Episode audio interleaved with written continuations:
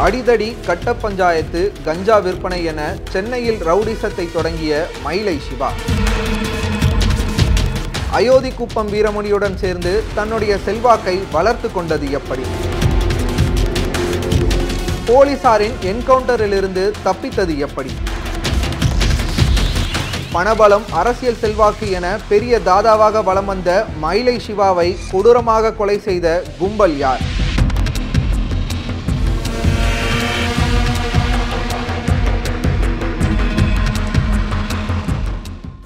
தென் சென்னையில் அயோத்திக்குப்பம் Veeramani Mylai Mahesh border Thottam Sekar market முரளின்ட்டு ரவுடிகளுடைய பட்டியலை சொல்லிக்கிட்டே போகலாம் இந்த பட்டியலில் இடம்பெற்ற ஒரு முக்கியமான பிரபல ரவுடி தான் மயிலாப்பூர் சிவகுமார்.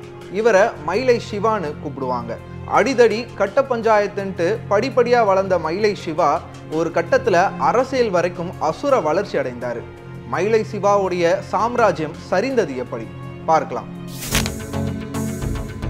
ஆயிரத்து தொள்ளாயிரத்து எண்பதில் தொடங்கி இரண்டாயிரமாவது வருடங்களில் தென் சென்னையில் மயிலாப்பூர் ராயப்பேட்டை ஐசவுஸ் ஏரியாக்கள் ரவுடிகளின் கோட்டையாக இருந்தது. ஆயிரத்து தொள்ளாயிரத்து எண்பத்து ஆறில் தன்னுடைய ரவுடிசத்தை தொடங்கி இரண்டாயிரத்து பத்தாம் ஆண்டு வரை மயிலாப்பூர் பகுதியையே தன்னுடைய கட்டுப்பாட்டில் வைத்திருந்தவர்தான் பெரிய மகேஷ் என சொல்லப்பட்ட மயிலை மகேஷ். அதேபோல அவருக்கு எதிர்கோஷ்டியினராக இருந்தவர்கள் பார்டர் தோட்டம் சேகர் மார்க்கெட் முரளி.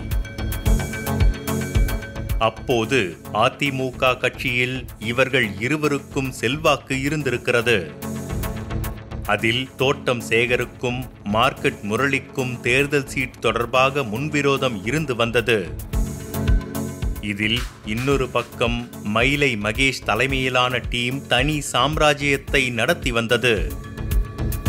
இந்த சமயத்தில்தான் காஞ்சிபுரம் மாவட்டம் சூனாம்பேடு பகுதியிலிருந்து பிழைப்பு தேடி சென்னை மயிலாப்பூரில் சிட்டி சென்டருக்கு பின்பகுதியில் உள்ள குடிசை பகுதிக்கு குடியேறியது சிவகுமாரின் குடும்பம். அப்போது அந்த ஏரியாவை தன்னுடைய கட்டுப்பாட்டில் வைத்திருந்தவர்தான் ரவுடி மயிலை மகேஷ். அவரது பெயரை கேட்டாலே அந்த ஏரியா மக்கள் நடுங்குவார்கள். அந்த அளவிற்கு பெரிய டானாக இருந்திருக்கிறார். அப்போது இளைஞராக இருந்த சிவகுமாருக்கு பெரிய மகேஷின் ரவுடிசத்தை பார்த்து அவரைப் போல தானும் ஒரு பெரிய டானாக வளர வேண்டும் என்கிற ஆசை துளிர்க்க ஆரம்பித்தது. அதை அப்படியே கொஞ்சம் கொஞ்சமாக செயல்படுத்தவும் தொடங்கியிருக்கிறார் சிவகுமார். சிவகுமார் தான் தங்கியிருந்த குடியிருப்பு பகுதியில் கெத்து காட்டணுன்ட்டு முடிவு செய்கிறாரு இதுக்காக அடிதடி கட்ட பஞ்சாயத்துன்ட்டு ஆரம்பிக்கிறாரு. இது அப்படியே படிப்படியாக வளர்ந்து அடுத்த கட்டமாக கஞ்சா வியாபாரத்தில் ஈடுபட்டு மாமூல் வசூல் செய்ய தொடங்குறாரு. அப்போ ஏற்பட்ட ஒரு பிரச்சனையில் மயிலை மகேஷுடைய உறவுக்கார பெண் ஒருவரை மயிலை சிவா தாக்கிடுறாரு. இந்த தகவல் ரவுடி மகேஷின் காதுகளுக்கு போக ஆத்திரமடைந்த மகேஷ் தன்னுடைய ஏரியாவில் தனக்கு போட்டியாக இன்னொரு நபர் வளரக்கூடாது என நினைத்து அவனை உடனே தீர்த்து கட்ட திட்டம் தீட்டினார்.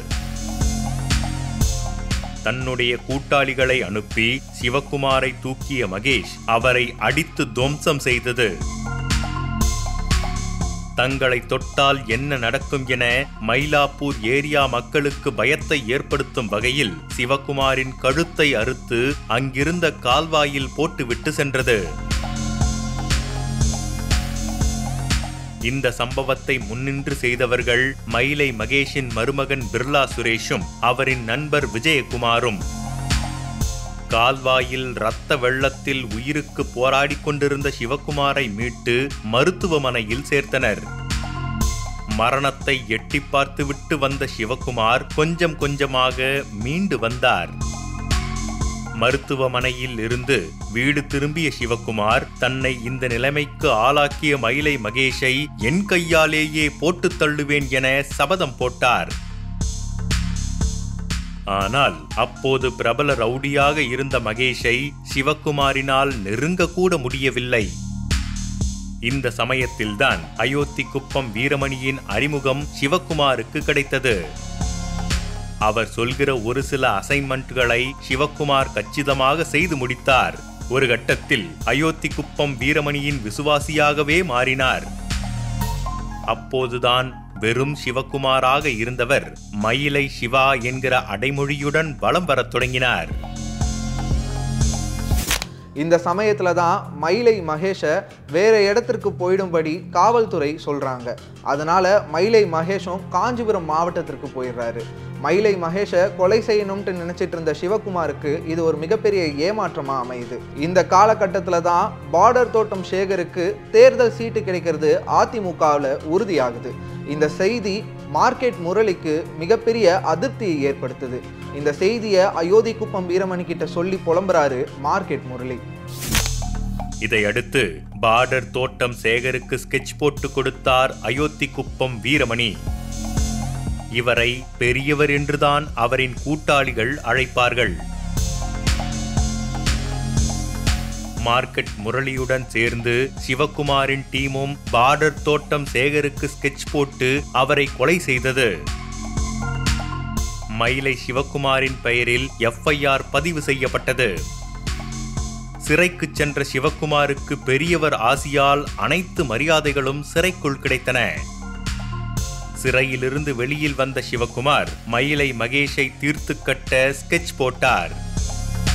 ஆனால் அவர் தலைமறைவாக இருந்ததால் தன் கழுத்தை அறுத்து மரண பயத்தை காட்டிய ரவுடி மகேஷின் மருமகன் பிர்லா சுரேஷ் அவரின் நண்பர் விஜயகுமார் ஆகியோரை கொலை செய்ய மயிலை சிவகுமார் டீம் முடிவு செய்தது.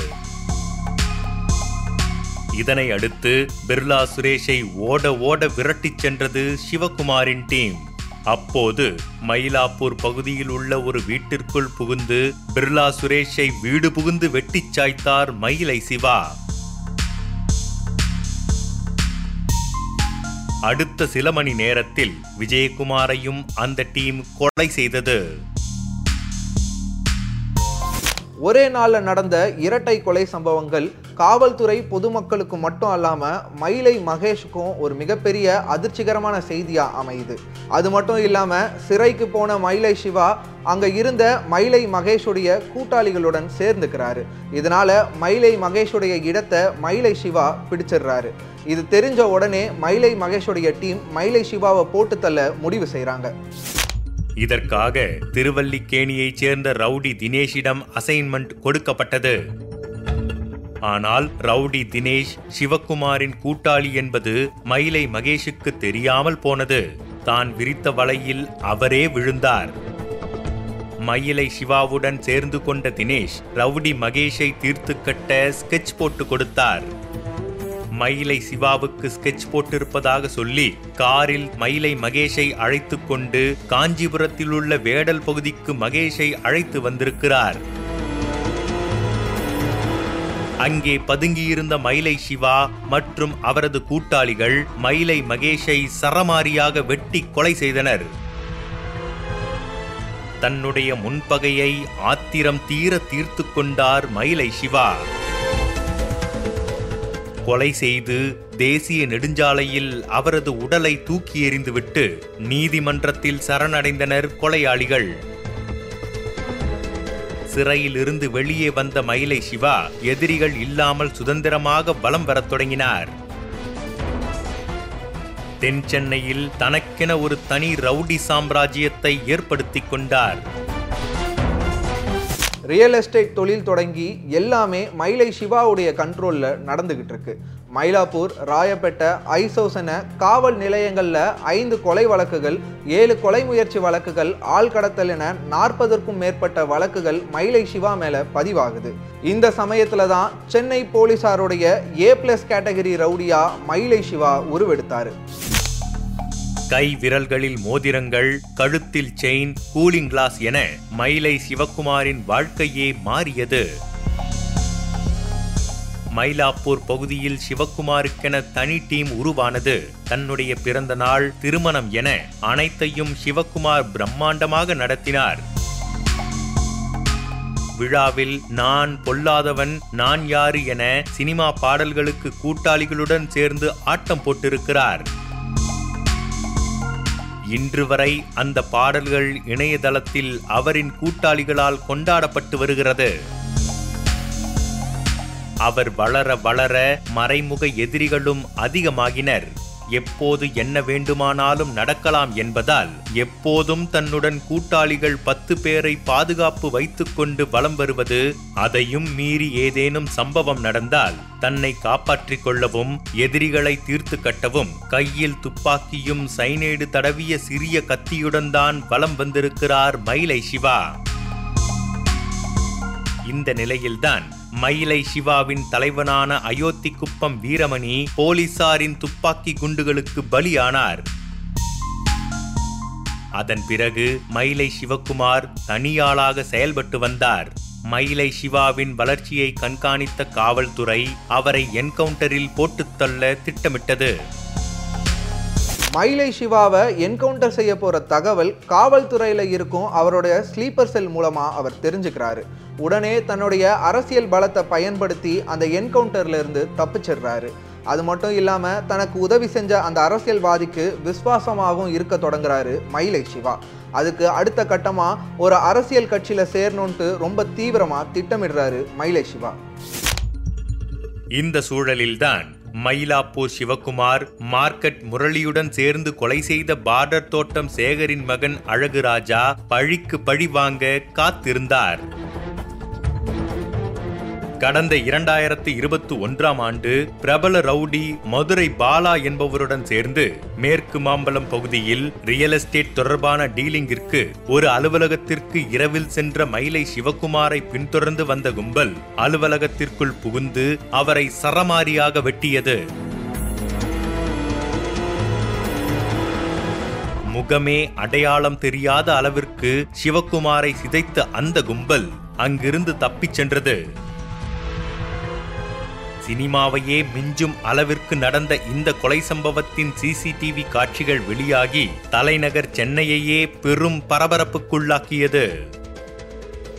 போலீசாரால கைது செய்யப்பட்ட அழகுராஜா தன்னுடைய அப்பா பார்டர் தோட்டம் சேகரை கொடூரமா கொலை செஞ்ச மயிலை சிவாவை கொலை செய்யணும்ட்டு இத்தனை ஆண்டு காலமாக திட்டம் தீட்டிட்டு இருந்தேன். சிறு வயதில் இருந்தே மயிலை சிவாவை பழிவாங்க வேண்டும்ட்டு எண்ணத்தை சொல்லி வளர்த்துருக்காங்க என்னுடைய அம்மா. அதனால தான் இத்தனை ஆண்டு காலம் காத்திருந்து மயிலை சிவாவை கொலை செஞ்சன்ட்டு வாக்குமூலம் கொடுத்துருக்காரு அழகுராஜா தனக்கு எதிரி என யாரும் உருவாகிவிடக் கூடாது என ஆரம்பத்திலிருந்தே முன்னெச்சரிக்கையுடன் செயல்பட்ட மயிலை சிவகுமார் பார்டர் தோட்டம் சேகரின் குடும்பத்தினரால் இப்படி ஒரு சம்பவம் நடக்கும் என நினைத்து கூட பார்க்கவில்லை. மயிலை சிவகுமாரின் கதை முடிந்தாலும் இன்னும் அவருடைய கூட்டாளிகள் அவ்வப்போது தலை தூக்கிக் கொண்டுதான் இருக்கிறார்கள். சிறு வயதில் தான் யாரை பார்த்து பெரிய ரவுடி ஆகணும்ட்டு நினைத்தாரோ அவரையே பிற்காலத்தில் கொலை செஞ்சு அந்த குடும்பத்தை சேர்ந்தவர் மூலமாகவே தன்னுடைய உயிரை விட்டிருக்காரு மயிலை சிவா. சென்னை ரவுடிகளுடைய பழிக்கு பழி கொலைக்கு கொலை ரத்த சரித்திரங்கள் சினிமாவை மிஞ்சும் கதைகளாகவே இன்னும் இருக்கிறது.